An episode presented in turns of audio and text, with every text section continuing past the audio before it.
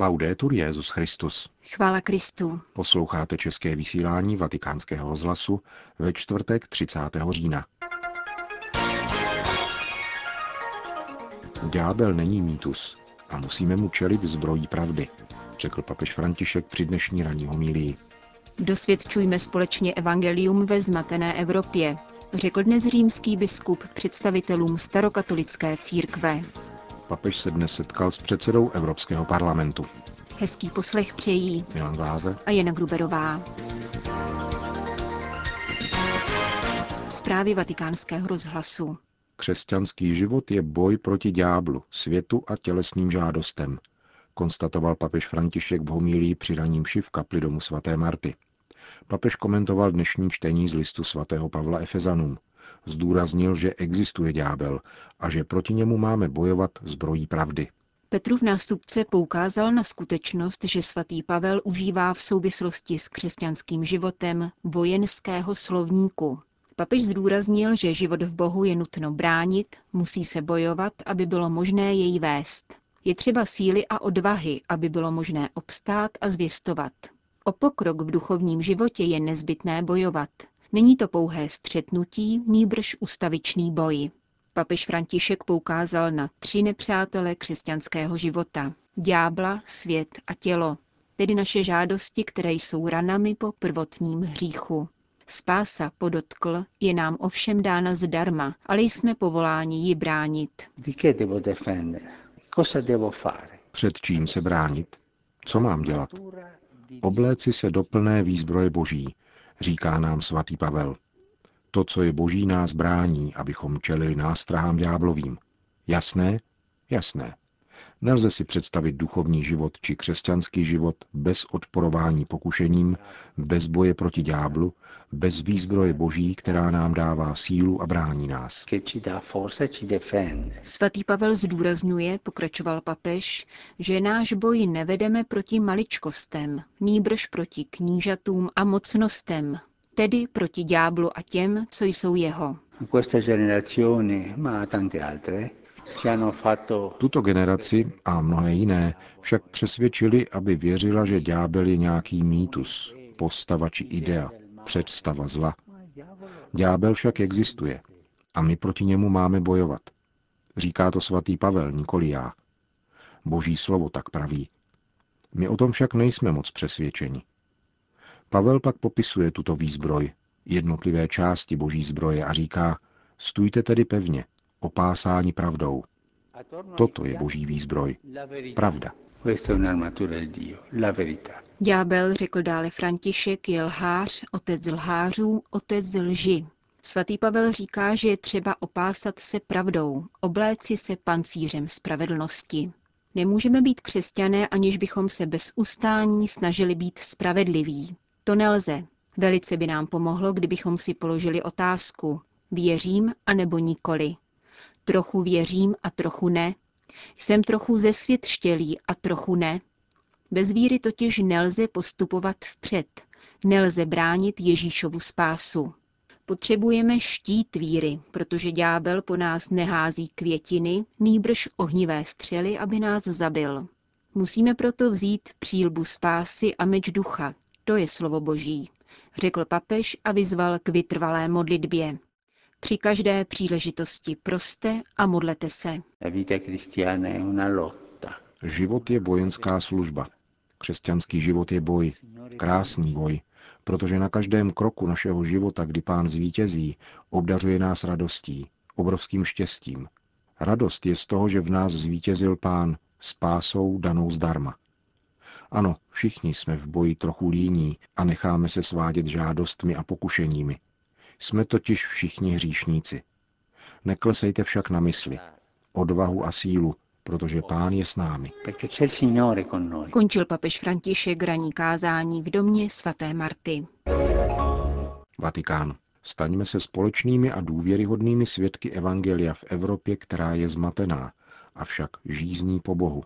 S touto výzvou se dnes papež František obrátil na Mezinárodní biskupskou konferenci starokatolických biskupů Utrechtské unie. Starokatolická církev se ustavila po prvním vatikánském koncilu v německy mluvících zemích poté, co její členové neuznali dogma o neomilnosti římského papeže ve věcech víry a mravů. V úvodu své promluvy nicméně římský biskup poukázal na novou éru ekumenických vztahů, která nastala po druhém Vatikánu. Díky práci Mezinárodní komise pro katolicko-starokatolický dialog bylo možné vystavit mosty vzájemného porozumění i praktické spolupráce. V některých otázkách došlo ke zblížení, zatímco rozdíly byly přesněji rozpoznány a zařazeny do nových kontextů, poznamenal František. Se da una parte ci rallegriamo ogni volta che possiamo compiere ulteriori passi. Jestliže na jedné straně se radujeme pokaždé, když můžeme učinit další kroky směrem k pevnějšímu společenství víry a života, na druhé straně nás hrmoutí, když si uvědomíme nové nezhody, které nastaly v průběhu let.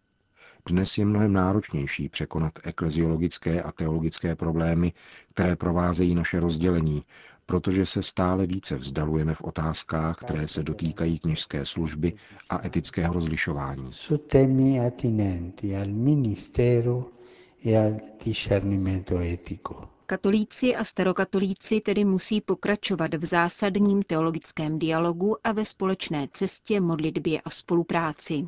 Mají usilovat o ještě hlubšího ducha obrácení, vedoucího k tomu, co si Kristus přeje pro svou církev, vyzýval papež. Nella nostra separazione vi sono stati da entrambe le parti gravi peccati Při našem rozdělení došlo na obou stranách k závažným hříchům a lidským pochybením. V duchu vzájemného odpuštění a pokorného pokání tedy dnes potřebujeme posílit naši touhu po smíření a pokoji. Putování k jednotě začíná proměnou srdce, vnitřní konverzí. Je to duchovní cesta od setkání k přátelství, od přátelství k bratrství, od bratrství ke společenství. V rámci této trasy se nevyhnutelně dospívá k proměně. Musíme být stále ochotní k naslouchání a následování rad ducha, který nás uvede do celé pravdy. V Evropě, která je zmatena vlastní identitou a posláním, zatím obě církve mohou spolupracovat a snažit se reagovat na vážnou duchovní krizi, která zasahuje jedince i společnost. Je tu žízeň po Bohu. Je zde hluboká touha po znovu nalezení životního smyslu. A je tu naléhavá potřeba důvěryhodného svědectví o pravdě a hodnotách Evangelia. V tomto se můžeme vzájemně podporovat a povzbuzovat, zejména na úrovni farností a místních společenství. Duší ekumenického hnutí je totiž obrácení srdce a svatost života spolu se soukromými i veřejnými modlitbami za jednotu křesťanů.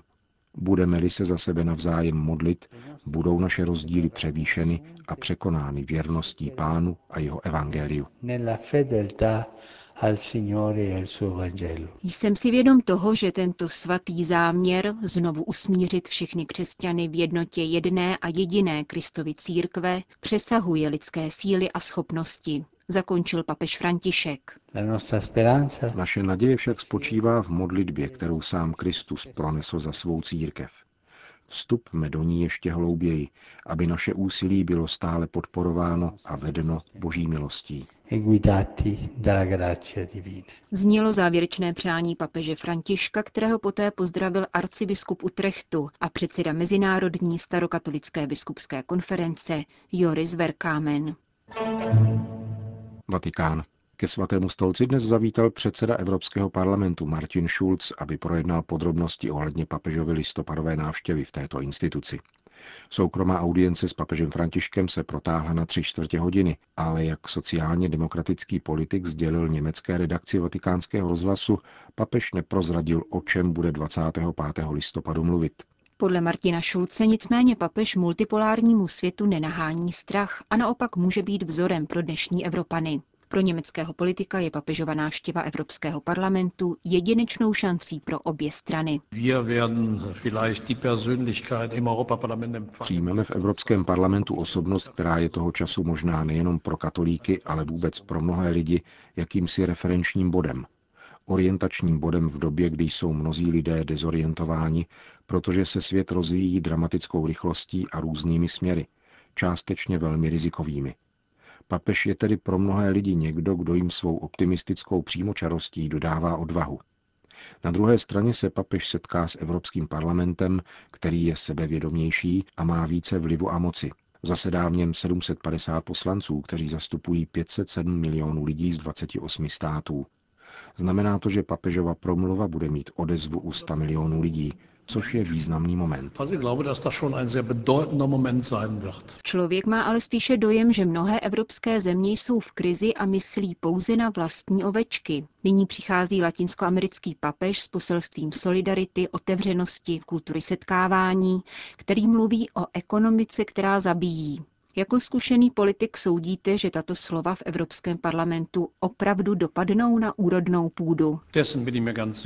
Jsem si tím naprosto jistý. Pokud se podíváte na rozhodnutí a rezoluce Evropského parlamentu, zjistíte, že se často týkají témat sociální spravedlnosti, jako je masová nezaměstnanost mladých lidí, která ohrožuje sociální soudržnost.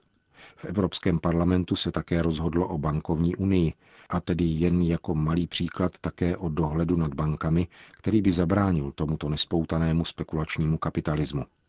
Proto jsou obdobná poselství pro Evropský parlament důležitá a najdou širokou odezvu.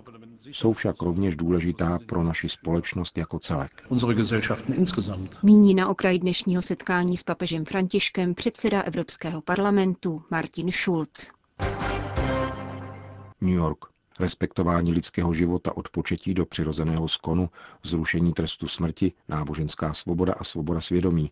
To byla hlavní témata vystoupení stálého pozorovatele apoštolského stolce na 69. generálním zasedání OSN v New Yorku. Arcibiskup Bernardito Auza připomněl, že právo na život ve všech jeho fázích musí být zaručeno. Vyjádřil uspokojení nad omezováním užití trestu smrti. V souvislosti s tím tlumočil také nedávný papežův návrh zrušit také trest do životního vězení, který je jen jinou formou trestu smrti. Monsignor Auza poukázal dále na to, že právo na svobodu myšlení, svědomí a náboženství naráží v celém světě na překážky. V některých regionech, jak uvedl, porušování náboženské svobody vzrostlo a co do své brutality zesílilo, zvláště vůči náboženským menšinám. Jde o evidentní pošlapávání základních lidských práv. V jiných regionech jsou náboženské svobodě kladeny právní překážky a v některých společnostech vládne diskriminace.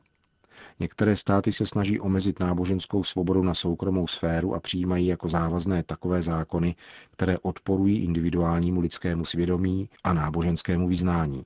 Svět, který chce opravdu respektovat náboženskou svobodu, řekl monsignor Auza, musí jít za pouhou toleranci. Všichni mají právo praktikovat svoji víru individuálně nebo kolektivně, veřejně a v soukromí, a nebo své náboženské vyznání změnit, řekl stálý pozorovatel svatého stolce při OSN v New Yorku. Manila. Filipínský primas kardinál Tagle pořádal tiskovou konferenci týkající se nedávno skončené biskupské synody o rodině. Řekl zde, že je zapotřebí přestat užívat generalizace a rozdělovat církev na dobré a zlé. Označovat biskupa za konzervativce, progresistu či tradicionalistu brání skutečnému naslouchání. Máme-li už předem v mysli připravenou kategorii na toho, kdo je před námi, přijímáme to, co říká s předpojatostí, což je velmi škodlivé. Kromě toho kardinál takhle zmínil, že je nutné se také snažit porozumět. Katolická církev chápe, že svět je stále složitější. Netřeba se děsit při setkání s odlišnými názory. Křesťanská tradice, ale také boží slovo a učení církve se v průběhu dějin rozrostly a oplývají obrovským bohatstvím. Není jednobarevné ani monotónní. To, co se jeví jako odlišné, mohou být různé odstíny téhož. Stran medializace dění na biskupské synodě kardinál takhle vyjádřil uspokojení. Spravodajství bylo korektní, řekl, i když se soustředilo jen na některá témata, jako homosexuální svazky a rozvedení, která nebyla neustálým středem diskuse. Mluvili jsme také o rodinách rozdělených z důvodů ekonomických, migrací, o vlivu pornografie, o domácím násilí. O tom se však referovalo méně. Tento nedostatek, domnívá se filipínský kardinál, byl však způsoben nedostatkem žurnalistů z Asie a Afriky. Spravodajství o biskupské synodě ovládl Západ, soudí kardinál Louis Antonio Tagle. Končíme české vysílání vatikánského rozhlasu. Chvála Kristu. Laudetur Jezus Christus.